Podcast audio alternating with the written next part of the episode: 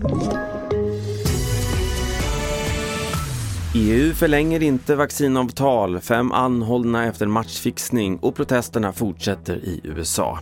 Ja, det här är TV4-nyheterna som börjar med att EU inte kommer att förlänga avtalen med vaccintillverkarna AstraZeneca och Janssen när de går ut.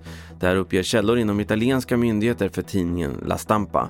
Enligt tidningen har EUs ledare valt att enbart satsa på de covid-vaccin som baseras på så kallad mRNA-teknologi, det vill säga de från Pfizer och Moderna.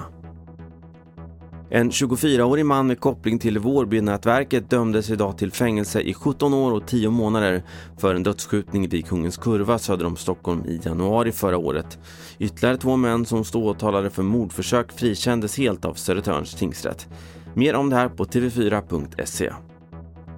I morse anhölls fem personer när polisen gjorde tillslag kopplat till matchfixning i tennis. Enligt polisen gjordes tillslaget i Stockholmsområdet och det rör sig om stora summor pengar. Det här är andra ärendet på kort tid med matchfixning i tennis. TV4 Sportens Mattias Tjernström.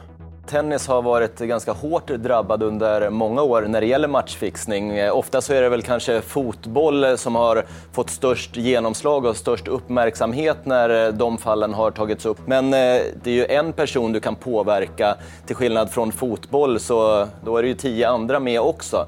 Så tennisen är ju på det sättet lite lättare.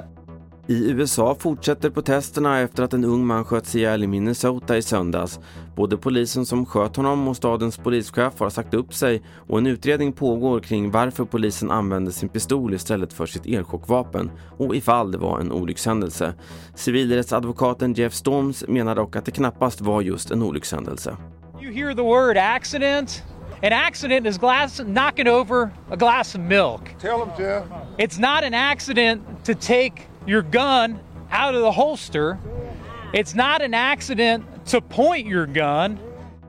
Det var senaste nytt från TV4 Nyheterna. Jag heter Carl-Oskar Alsen.